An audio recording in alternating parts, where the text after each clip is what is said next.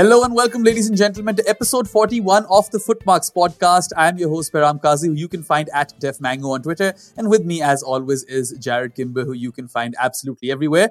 And it's a bit of an unconventional Footmarks podcast today because the title is Back to the Almanacs. And uh, yeah, it is actually a Back to the Future reference because we'll be comparing and discussing two of the greatest uh, sporting almanacs that we've been, you know, uh, made privy to. Of course, there's the oldest one ever, which is the Wisden's Cricket Sporting Almanac, and, and there's the Gray's Sporting Almanac from the movie.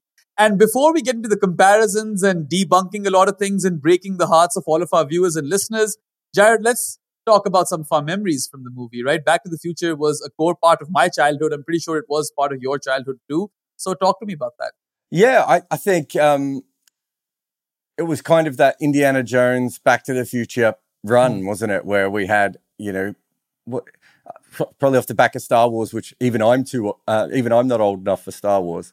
Um, you know, the the sort of the the major sort of movie franchises that I saw at the at the cinema, um, and you know, it, as a science fiction loving kid, I used to read a lot of science fiction novels and you know random sorts of things, and you know most science it, this is kind of science fiction for people who don't like science fiction, right? In in a way, but it's still it's still got that element to it, right? And mm-hmm. um, always, I, I, I love the idea of it.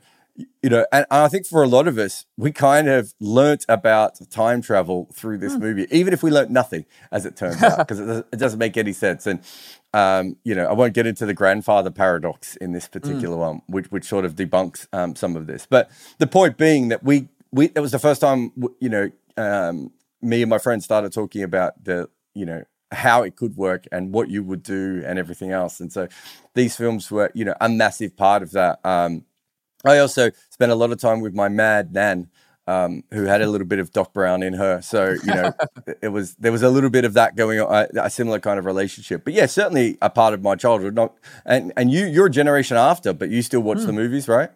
Yeah, it was actually a bit different for me. Uh, you know, I was eight years old and uh, we were about to go to uh, vacation to the states so my sister had been to universal studios when she was a kid and she had watched these movies and she remembered the back to the future ride and she was excited that i'm going to get to go on that ride and it was basically this uh, you know 3d sort of thing where there's a screen in front of you and you think that you're moving with the screen yeah. and the car is doing i reckon little... it was one of the first kind uh, the, one of the first versions of that too of that ride like i think you're right and and i think a lot of people probably learned more it probably the movies got popular again because the ride was so popular. Yeah, so she was really excited that I'll get to go on the ride, and you know, back in those days, uh, the DVDs and you know VCDs etc. were out, but my sister's collection was on VHS tapes, and she had taped uh, those movies from like actual TV, which was crazy. And now that you think there's, of it, there's some young people out there going, mm. "She did what now?" yeah, and I mean to go through all of that hard work just to mm. have a movie, you know, with you on a tape. I mean, I watched all three of those. Uh, was kind of underwhelmed by the third, but the first two I absolutely loved, and I don't think I was introduced to the concept of time travel before that. Of course, now we live in a world of Marvel and Avengers and mm. where the grandfather paradox is challenged and you have all different kinds of time travel.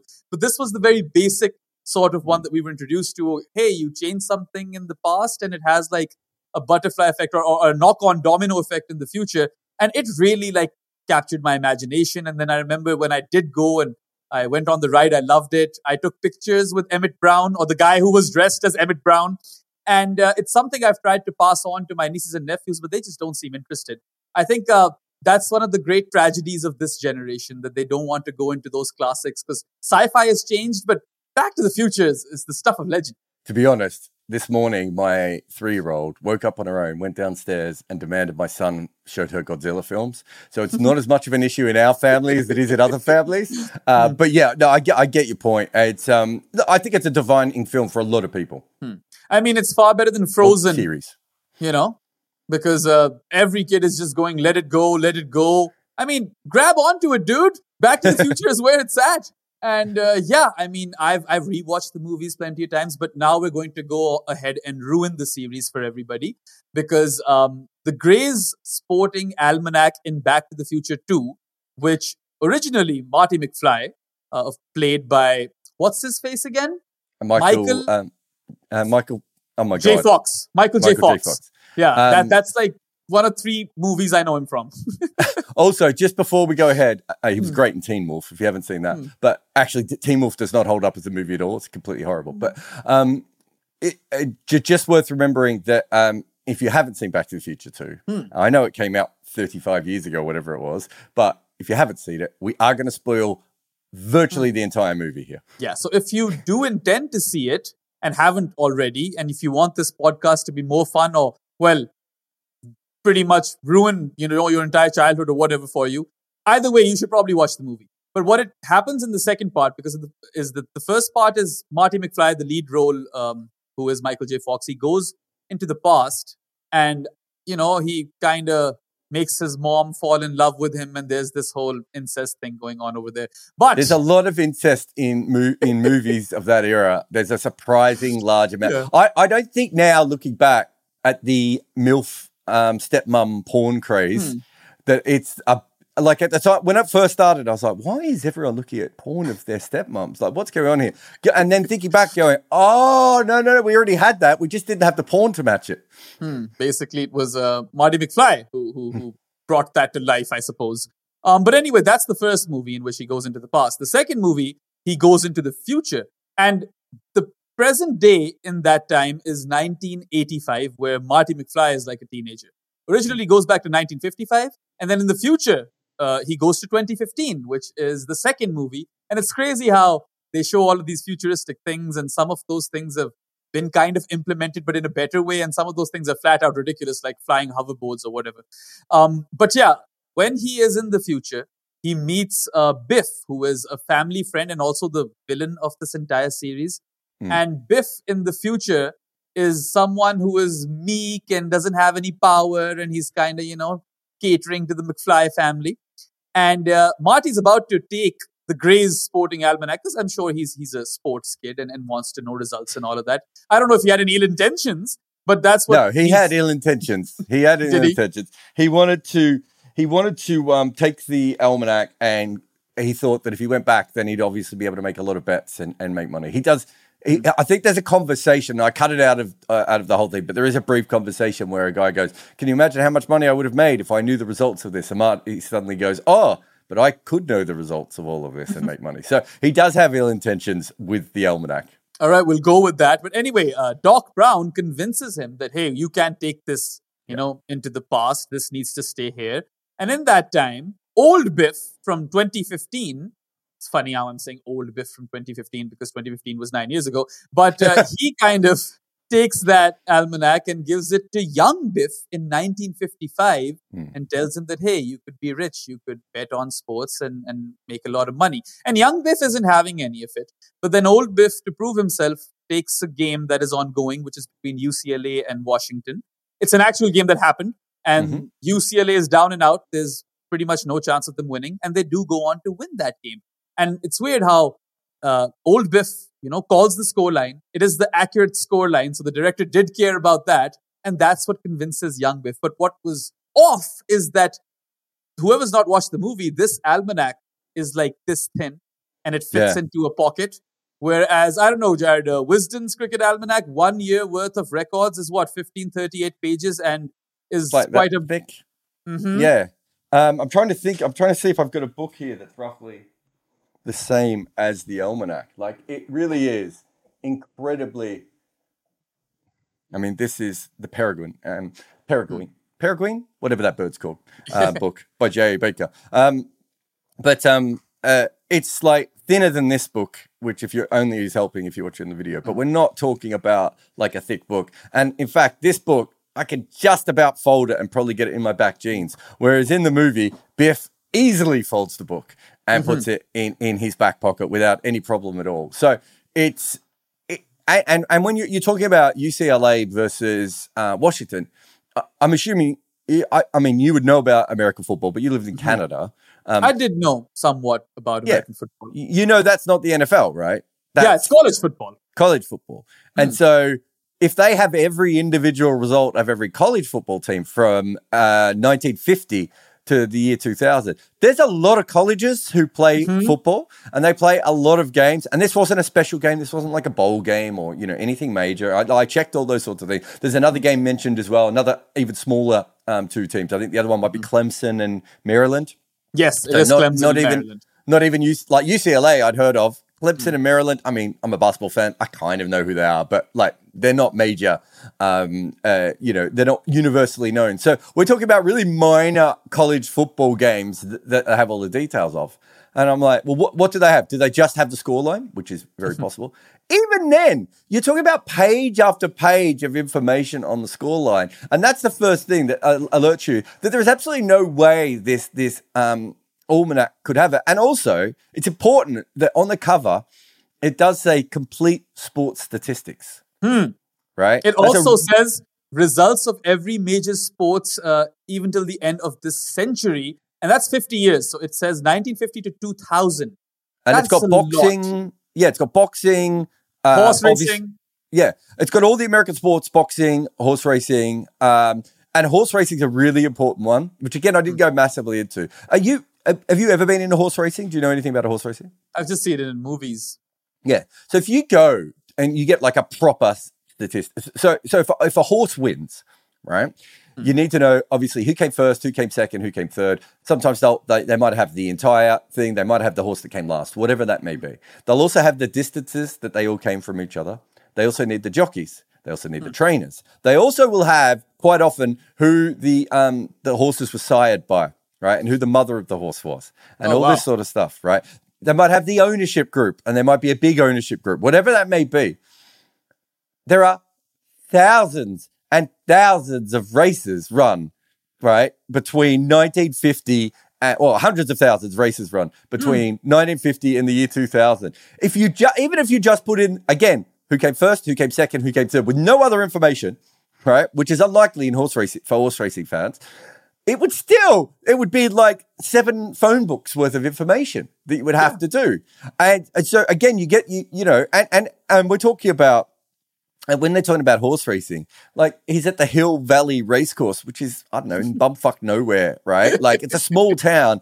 It- you know it's not it's not the aqueduct right? It's not one of their big you know it's not the kentucky derby right? It's a freaking tiny little uh, thing. So if it if he has all the details to that, again, it makes absolutely no sense. This thing would be so friggin' tiny. I mean, think about it, right? Uh, the Wisden's Cricket Almanac, um, or Wisden's Cricketer's Almanac of 2018, that version of one year alone, it had 1538 pages, which I cited earlier, and you know, roughly between 500 to 750,000 words. Now, 50 years worth of all of sport, where you're claiming to have the complete sports statistics till the end of the century, and you're having all of these American college sports in there as well. Oh. So it's not just the NBA, NFL. Let's assume it's just American sports, right? Let's assume that Americans are being American and they Yeah, talk no about football. the world. Yeah, yeah, yeah. They, they always say World Series, World this, World that, but it's always just American stuff. Let's assume that it is uh, baseball, uh, the NFL, so football, and uh, Hockey hockey and basketball, right? Just Yeah. and, and, and boxing and horse racing. Hmm. Because Yeah, those are the ones that are on the cover. So those are the six we know for sure are in the book, right?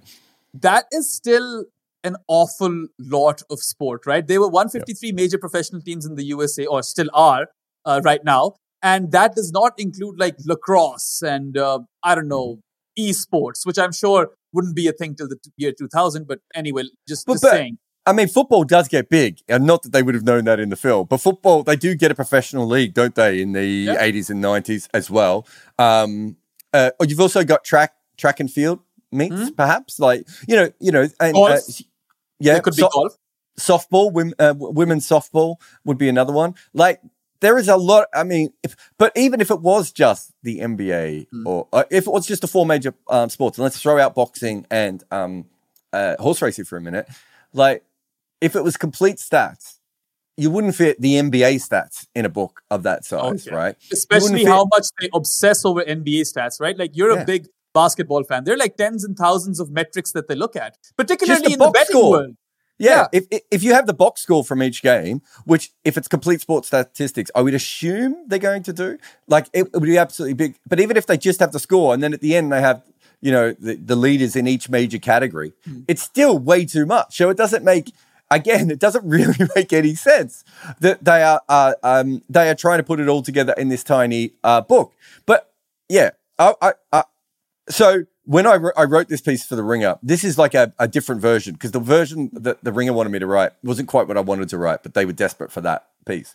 And this one is uh, written a little bit more the way that I wanted to write, a little bit more for sports fans, um, if we're being, uh, especially for stats fans. Um, and uh, when I put this out, all these people were like, "Oh no, no, no! It would easily fit in this." I was like, "Guys, What? like, like I've done the math. It's in the piece. You could see the amount of words required to do just a basic level thing of what they have on the cover w- would take. It would be like you know seven encyclopedias long. Hmm. Like it's just impossible to be able to do this and have all the college football. And if you add college basketball and college baseball and minor league baseball, like, can you imagine?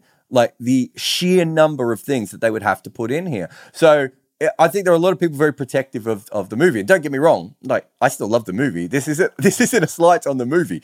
But if you are a sports fan and we and we understand how these things work, and I'm in a I'm in a rare position, right? I've worked for the Almanac. Hmm. I do sports statistics, right? So I legitimately know how much work and how many lines of data needs to go into some of these things. Yeah. It's impossible. It's just obviously impossible. I mean, just take into account the fact that uh, between 1950 and 2000, there were more than 90,000 professional baseball games alone. And uh, in the NBA, you can uh, say nearly uh, 36,000 games. That on its own is 126,000 games. Add the 250,000 or whatever horse races that must have happened in between. And you're still not even counting the NHL and the NFL and all of the college sports. And, you know, the Gray's Sporting Almanac you know, it's a novelty item now, so it's available on Amazon and you can buy it. It obviously doesn't contain all the results, but it says 155 pages. You cannot possibly fit all of that into 155 pages. Even if you use the smallest font, you you know space it Double out. spaced it. Yeah, yeah, and and even put, put like massive margins and try to fit as many words as possible in one page. It's just it's not something that can humanly be done. Have you read Wisden? Have you ever Uh, read a. Wisden? I have not. It, reading a Wisden is really hard, Hmm. right? Is like I don't want to slam Paul Lawrence because he's probably got a new one coming out soon. But reading a Wisden is one of the hardest things ever because it's they make them small because that's how they they were traditionally made. The paper's incredibly thin. And you always feel like you're going to rip a sheet of the paper, and the writing is tiny, and it has to be to fit. Otherwise, you wouldn't even be able to fit all the stuff that they need to be able to fit into that one thing. And that's one year's worth of cricket, right? We are talking about 50 years of multiple sports here. And even if they don't go to the dis, uh, the, the, the, the level of Wisden, and let's be fair, they're going to have at least a full size book because it's, a, it's about an A4 size book by the look of it. Um, and, and I think, I think when I've looked at the ones they sell online, they're mostly around that A4 size. Even then, like there's just, there's just no room for what they are um, alleging is in this book. Yeah. And uh, I mean, it's just misleading because uh, you've got boxing and horse racing over there, but then throw in golf, which is a sport that Americans follow. Tennis is an important one. You've at least Oh, I got hadn't thought four, about that. four Grand Slams in Mm. a year, Dave- right? also, back in those days, Davis Cup was quite a major Mm-hmm. thing. So you'd have to have the Davis Cup results in, I would have thought. And if the Fed Cup is the Fed Cup still called the Fed Cup? No, no. What's the what was the? ah, they changed the name of the women's um, uh, Davis Cup, and I always forget the name of it. But the point is that you're right. They had four majors. They would have had other tournaments as well. O- Obviously, the PGA um, as Yep. well in in um, you know uh, the Billie Jean King Cup. That's what it's called now. And right now, Um, we're not even considering cricket and rugby and sports that aren't popular in the States, right? We're just looking at this from an American lens, but tennis and golf is popular over there. But rugby, and you mentioned lacrosse before. Uh, I mentioned women's softball. All these things were played in college, right? And I'm I'm assuming there was a legal betting market on some of these sports as well. So I would assume they were in there. So it's just it's impossible. It's just frankly impossible for all of this to be in there. Yeah, I mean, we've only talked about men's sports right now. I mean, throw in the women over here and the number gets ridiculously large and you have to double or close to double the size of that book or maybe uh, reduce the font by more than 75%. I'm not sure. You, you might need a magnifying glass to Point, read point the, two font. Biff might might definitely need one of those giant magnifying glasses, which I don't know how readily available they were in 1950, whatever.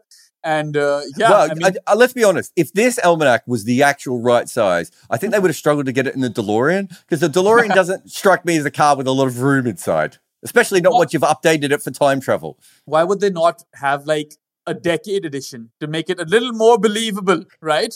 50 years? That's crazy. Imagine a, a book for cricket. Imagine the Wisden's Cricketer's Almanac with 50 years worth of uh, data and results. How big a book would that be? No, it's it would be absolutely crazy. Would No- it, would no it doubt. fit the, the size of this screen? No, I mean it would just be huge, right? Yeah. Like it would just be absolutely massive. And and Wisden's always been thick, right? Mm. So we're not even just talking about modern, you know, from the year 2000 onwards. It has always been a thick book. So there's there's you know, once you start putting all these details in, it really does get incredibly jammed. And what's alarming or surprising to me is that they actually cared enough to have, actual results of games that occurred in reality in the movie. But they were like, okay, no, we're going to have like a magazine for an almanac over here, not an actual book. Which I don't know. Even if you have just the results in there, right? There's no way you can fit it. But anyway, I think we've talked about the discrepancies and how the size is just simply not possible enough. Let's talk about some other stupid shit in the movie. So Biff has his first big payday at a horse racing event. He makes what one million and one hundred eighty-two thousand dollars uh, off that bet. And Hill Valley is an extremely tiny town. You know, it's one of those suburban sort of uh, villages of that era. You could say this. 1985 is also a long way back now, right? Uh, which was modern day in, in Back to the Future. But that was And that's when the- 1955, isn't Yeah. it? Is when Yeah, he's Biff- betting. Yeah. Biff goes all the way back to 1955 when he's betting. And, uh, you know, that is where the McFlys reside and Biff resides. And it's interesting that he writes a column in a newspaper or has a column in the newspaper which says, you know, how lucky he's been and talks about his luck. That is a red flag if you're betting. So You do two, not want to talk about that. there's two things here. One, I can't believe that the Hill Valley racetrack had a million dollars um, of bets that came in to match his bets. Right. So, so uh, I don't know how they would have been able to pay out that kind of money to him. Yeah. Two is the more important one, I think, here, which is what you were talking about, which is how on earth, right? How on earth would would anyone who has these secrets to betting be stupid enough to tell everyone that they have this? Like you would. So, so I, I don't know if you know much about this world, but it's really fascinating. And I know some of these people, and you know, I you know, occasionally I've done consultancy for them and uh, had job interviews for these companies and worked for them. I've never actually really worked in cricket betting, but I've worked around the people who do this. Do you know what they used to do? Is they once they worked out algor- algorithmically how to bet on football and cricket and tennis and all these different sports, they paid students to go from place to place putting bets on for them, right? And so they would pay a student to lay, let's say, ten bets a day, right? Where where they thought that the odds were stacked in their favor, and then they would then the bet uh, they would do that. Then they would rotate different students in, and they would do it in different locations and and all this sort of stuff because they didn't want anyone to know that they had the answers. Like that, Yeah. the, the levels that people who, and this is this is not people who have the answers. This is people who have a bit of an idea, right? You have to do that because eventually no one will take your bets, right? So the minute he makes that that, that first win, no one who knows anything is going to take his money after that, right? Yeah. Because they're going to think he's onto something here, right? Maybe he gets a couple more bets down. The second thing is that he he bets on he would have been betting on races, but he also quite clearly would have been blackbarred, blackbarred from any blackballed. I'll get it right eventually from any racetracks, right? In Yep. the same way that if you're really good at blackjack, they don't let you come in and play um, at casinos anymore because they realize you're counting cards, right? Um, he, he would have been famous for that, so he would have been banned from racetracks pretty early on, right? Yeah, I mean, So- you didn't have face tracking technology back in the day, but I'm pretty sure they had cameras. So casinos and racetracks would have a big picture of him that don't accept his money, don't let him bet over here because why would they want to lose money, right? How is Exactly. it even economically possible what Biff has done in this movie? It's not. And once you exactly, and then the next step is that the other thing he would have had to bet on would have been sports gambling, Hmm. right? Which means he would have been betting directly with the mob. yeah. Are you telling me that you want to bet with the mob if you have your face on on on newspaper articles saying hmm. you're the luckiest man alive? Like I just think if like if, if you can get a couple of bets out of the mob before they start to go, wait a minute here, hmm. what's happening? right? Just So- to give uh, context to the viewers, sports betting was illegal in the States till 1959. So he would directly be involved with the mob at least for four years, and he would not have survived. Biff wrote himself a death wish, literally, in the real and, world. and, and I think even afterwards, like uh, those those big companies.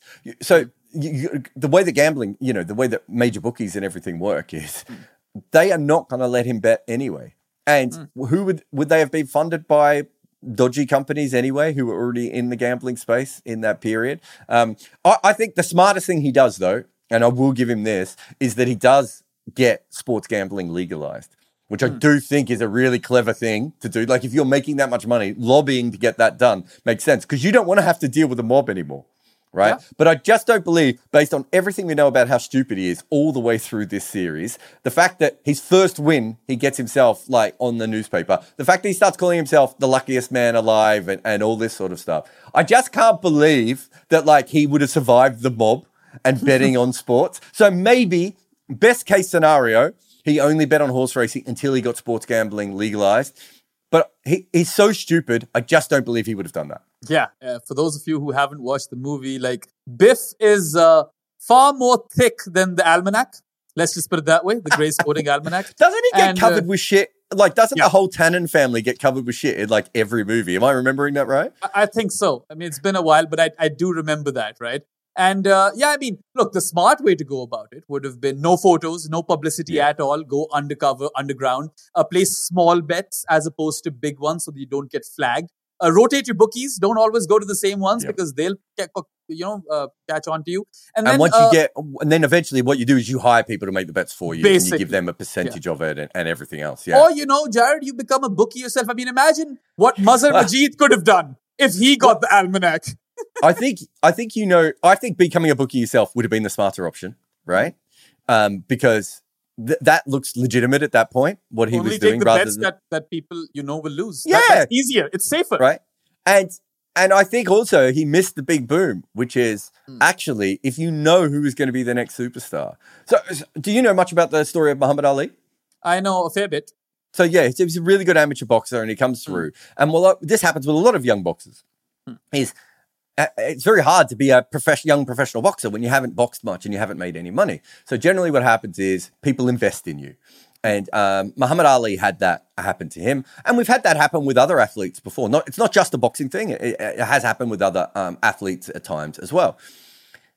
You- he could, he knew who Muhammad Ali was going to be before Muhammad Ali uh, before those investors. He could have just gone and invested in Muhammad Ali. He then could Yeah. have invested in Joe Frazier. He then could have invested in George Foreman.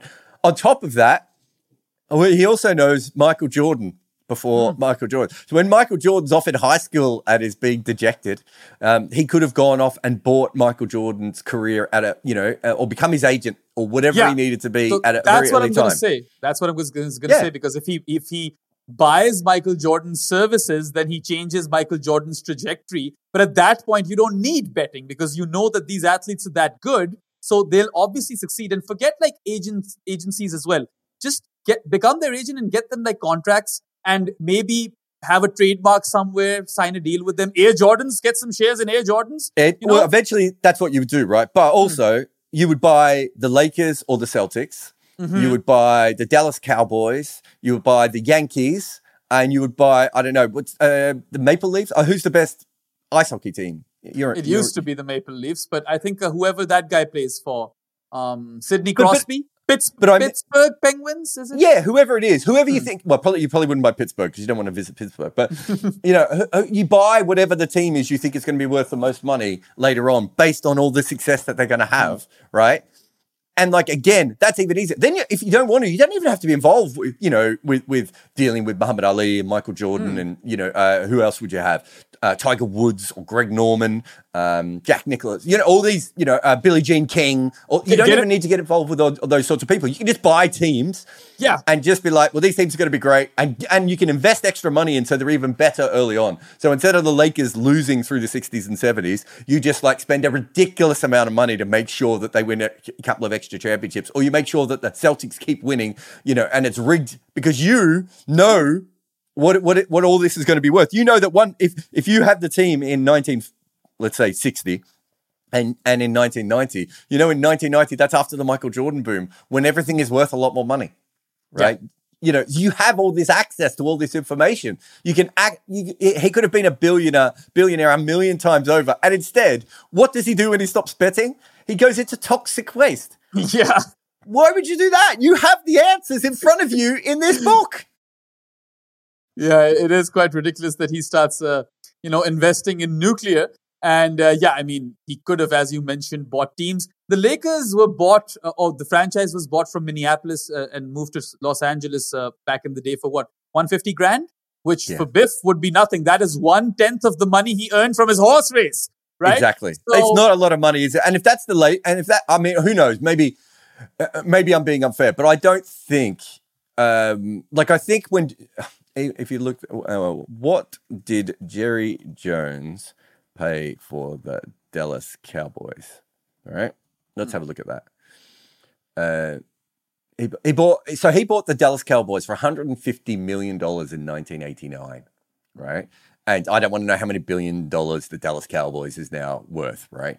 So if he buys the Cowboys in the 50s and 60s and just goes, who were the coaches and the players? Okay, if I just make sure I match up the same coaches and players here, and, and that's without going, oh, oh, and- and also this guy was drafted in like the fourth draft. We could probably just pop him in as well, you know? But I'll throw a curveball to you over there. The almanac would not have the coaches and the support staff. So maybe what Biff should have done is a get royalty deals with all the major stars so that he continues to make money and his descendants continue to make money till the end of time. Uh, because that way you're not actually impacting their careers. So you don't Mm. you're, you you're still maintaining the trajectory and there is no domino effect. And then if you buy like minority stakes in these teams, you let the Okay. owners continue to do what they're doing so that the results are not hampered. Maybe that would be the holy grail. But no, no, nuclear energy is where he wanted to go. I can tell you what I would have done. I think I would have bought the entire NBA in the late 70s, uh, yeah, just after the smart.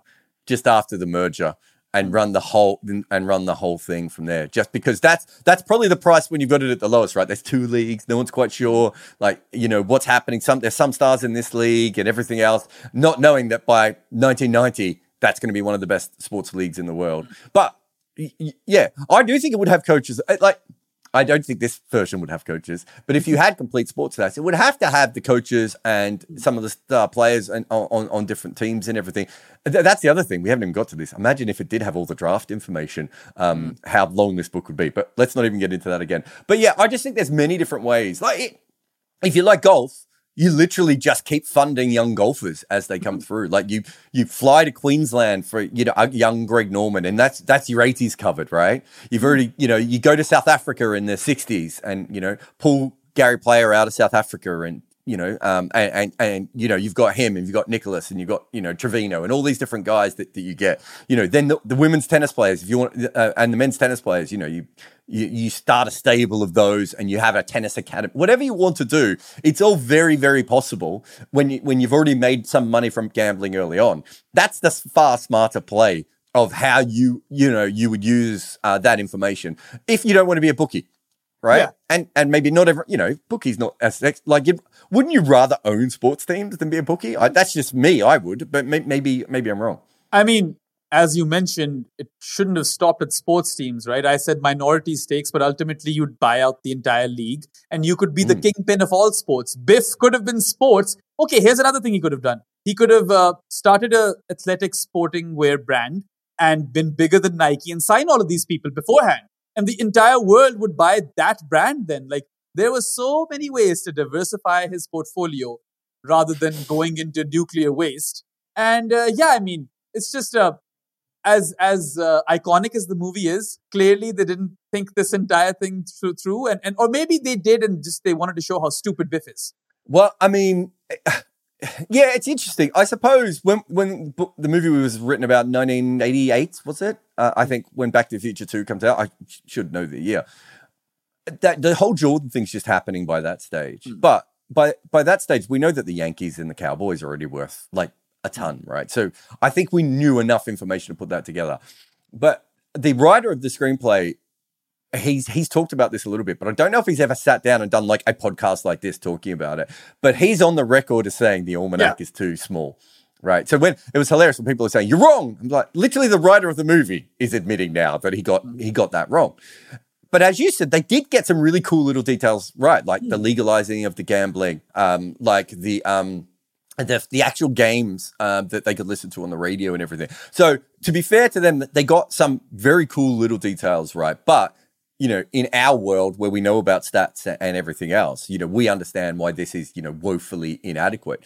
But it's it's it's a fascinating it's it's a fascinating thing of what I, suppose that goes back to the original part of the conversation for you and I, which is when I was young, this led to us talking about what we would do with you know um, uh, time travel right? Hmm. And now I look at this and I go, what would I do with the almanac? And I think that's the conversation that you and I are having is the kind of thing like, you know, uh, you, what is it? CAA?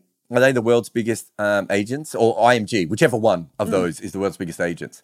Like again, you could just sign up the 50 greatest athletes every year um, to your agency when they were 15 or 16. You know, I mean, you sign Pele when he's 15, right? Well, actually, hmm. Pele may not be on this book, but you know what? you, you, you, you sign, you, you know, you, you sign uh, Kareem Abdul-Jabbar when he's still in high yeah. school right? Like whatever, whatever that may be, you just keep signing them up one after the other. There's so many you, cool options that you could you have with this kind of information. End your contract with Muhammad Ali before the Vietnam War. There's so many things that you could do, right?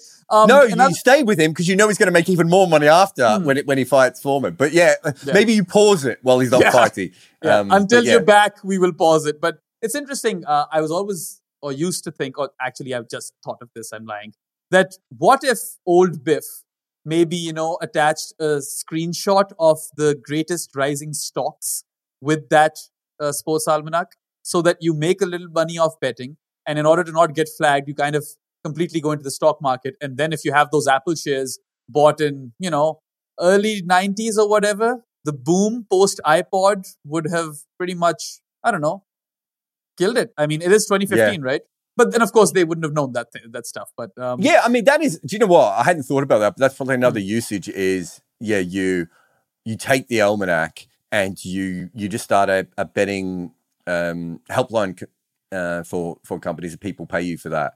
Um, mm-hmm. In fact, I, I actually I have a friend who wants to do that at the moment in cricket betting and basically take my knowledge and his knowledge of cricket mm. and sell that to betters. Um, you know, so so we're not actually betting ourselves, but you know, um, uh, because for someone like him who's a professional gambler, it's very hard. He's so good; it's very hard for him to get his bets on, right? Yeah. But but what he can do is say to people, "This is what I would be betting on, and this is the return I usually get when I bet."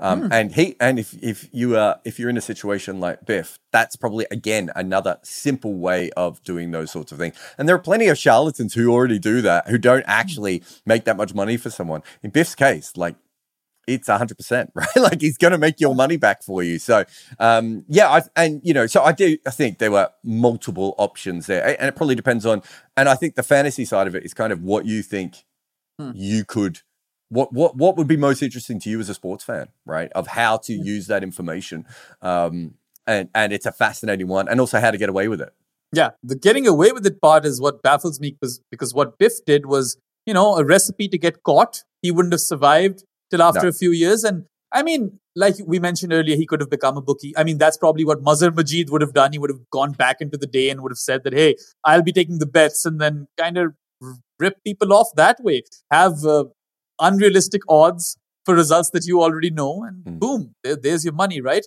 And uh, yeah, I mean, the the movie is obviously a pop culture sensation. You know, it's iconic in many ways. We spoke about the ride in Universal Studios and how every Halloween you probably run into a Doc Brown, right? It, it's yeah. still a thing. Now, now it's become Rick and Morty. Actually, it's kind yeah. of evolved from that. But still, well, Rick, and, Rick Morty and, Morty kind of is is yeah. the you know parody of Doc and mm-hmm. Marty, isn't it? Uh, that is how it started. That I think Dan Harmon uh, has quoted that actually yeah. at some point.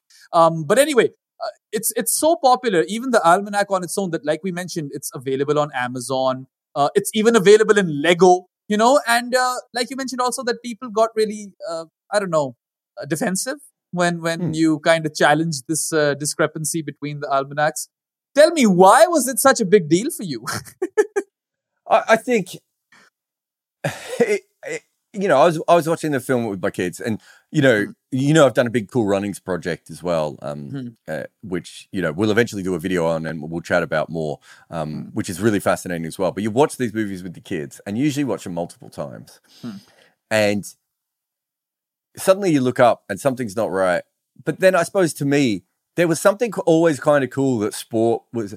Uh, okay, I suppose the best way of putting this is that I was a kid that never quite fit in because I was a writer um, and uh, you know a creative kid who you know like alternative music and everything, but I played cricket and basketball and football and tennis, and so I was with the sporty kids.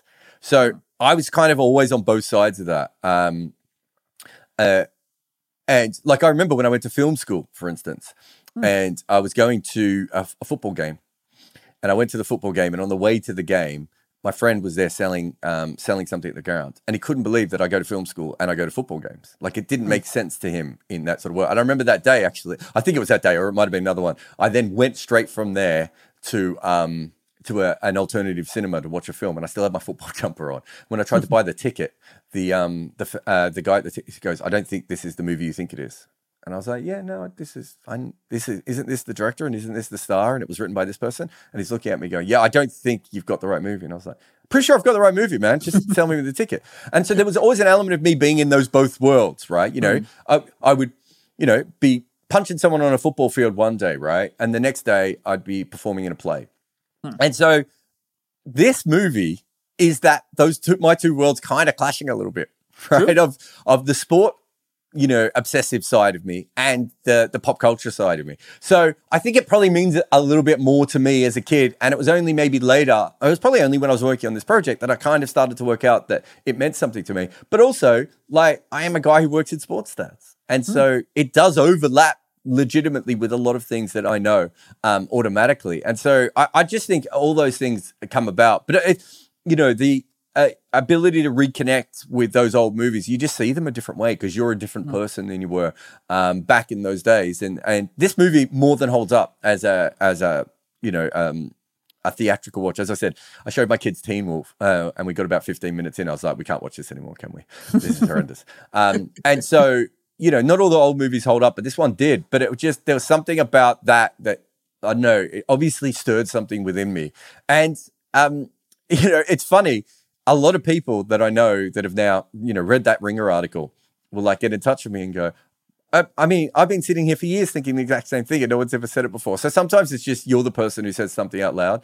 Wait until the day I talk about uh, Jurassic Park 2 and what happened on the boat, because there's a whole missing section of that movie that absolutely does my head in. But that's for another time. but I do notice those sorts of things in movies quite a bit. Um, and, you know, if, if you watch these movies, like I will, co- if you have a look at my Twitter, there's a few times I've just contacted random screenwriters of animated films or of, of chi- children's movies to thank them because when there's no plot holes in a movie or when the movie just really works, and it may not be a great movie, but when it there's nothing, not I, I will contact. So there's a. Have you ever seen the movie Megamind? You Yes, course. no- I, love that you have? movie. Oh, great. There's a scene in Megamind where the dialogue is wrong. Hmm. Right? And I've watched that movie. My kids, my boys must have watched that movie 40 or 50 times. Like, it's Will Ferrell. It's how I got them into Will Ferrell movies, right? So it's great. I um, had to contact the writer on Twitter and ask him a question. I said, because the dialogue here doesn't make sense. I would assume that this line had to get cut, and that's why this line doesn't make sense. I you you forensically watch these movies again and again when you're when you're a dad or a mum, right? And you know, for me, when it, whether it be Cool Runnings or you know Back to the Future, I'm seeing them differently now, and so they're popping to me in a different way. Yeah, no, no, that makes perfect sense. Checks out. And uh, you are one of uh, cricket journalism's great debunkers. You've also taken to the, you know, theatrical cinema or cinematic world and, and poor Well, Back I- to the oh, Future. I should Even say after, this. I used so you, I don't think you can find any of them anymore. I don't even know if it, it exists. But I used to be a um, film debunker on IMDb. Okay. So when IMDb used to have forums, like this is like early internet, right? You know, when the only two websites in the world that, that ever mattered were IMDb and CricInfo, right? Hmm. They were two of the biggest websites in the world, and I was on both of them because I was in both of those worlds, right? And on IMDb, they had forums, and I would go in and explain why there was something missing in this film or why this bit didn't make sense. Like it was, it's always been a part of it, and it's not to slag on the film. Sometimes it was, it was mostly because I was trying to understand the films. Why hmm. did the director make this shot? Why did he take this camera angle? And then once you get into that, you're like, wait a minute, this character's make, he shouldn't be doing this. He should be doing this, or this line of dialogue doesn't make sense because he hasn't said anything and all that sort of stuff. So it's always been there. And my dream was always uh, to have my name on Cricinfo and my name on IMDb. So when Death of a Gentleman came out, I fulfilled both of those goals, despite Nice. the fact that I don't really use IMDb that much anymore. But for, for in the old days, that was like the website, right? What's what's the rating for Death of a Gentleman on IMDb? Let's check. Oh, I don't know. Yeah, this is Um, going to be interesting. We got Uh, sl- we got Guess. slammed Make a guess. 7.2. 6.7. Seven point two. It is seven point two. That's a pretty Oh, good okay. rating. I watch most things that are over seven. You know, that's that means it's worth my time. But I honestly like if, if there are any cricket nerds out there, that's definitely a must watch. Interesting how you explained your rationale with respect to debunking movies and where it came from. Because after working with you for nearly a year, I feel like that's where the cricket stuff or cricket debunking also comes from. You don't want to slag on the cricketers. You want to kind of disprove a mainstream concept wrong. Like, you know, It's not even- the I, I think people think middle order batters. piece, number you know? fours. Yeah, yeah. Mm. It's not even that I want to disprove something. It's I, I, for me to understand something, I have to take it apart. Mm. Yeah. Right. And when I do that, I'm going to learn a lot more about it. And Mm. then w- other people don't do that, right? That and, and that's fine. We, we are not. Most people are not made like me. They just want Mm. to go bang, bang, bang, bang, bang, and, and go through it, and that's more than fine. Whereas my brain doesn't do that, right? I can't. I can't stop what it is, and so it's not like like with the number four piece. I didn't want to debunk it. It started with me going, I need to understand this. So is it a how problem? does this work? Is it actually a Yeah. problem? Hmm. Yeah, so I, I, I think I started with obviously I've missed this because everyone keeps asking me about it, so it must be a hmm. thing. I need to understand it. And then I get in, and then you get to the next bit that you said, wait a minute, hmm. is this a problem? Is this even real in any way, shape, or form? And then next thing you know, I'm off to the races and I can't stop. Right? No, no one should be doing a 47 minute uh, podcast on uh, Gray Sporting Almanac, right? But here we Yeah. are, right? and let's be honest, uh, you know, now you, we both know I'm going to try and contact the, the screenwriter of this the same way I did with Aaron Sorkin.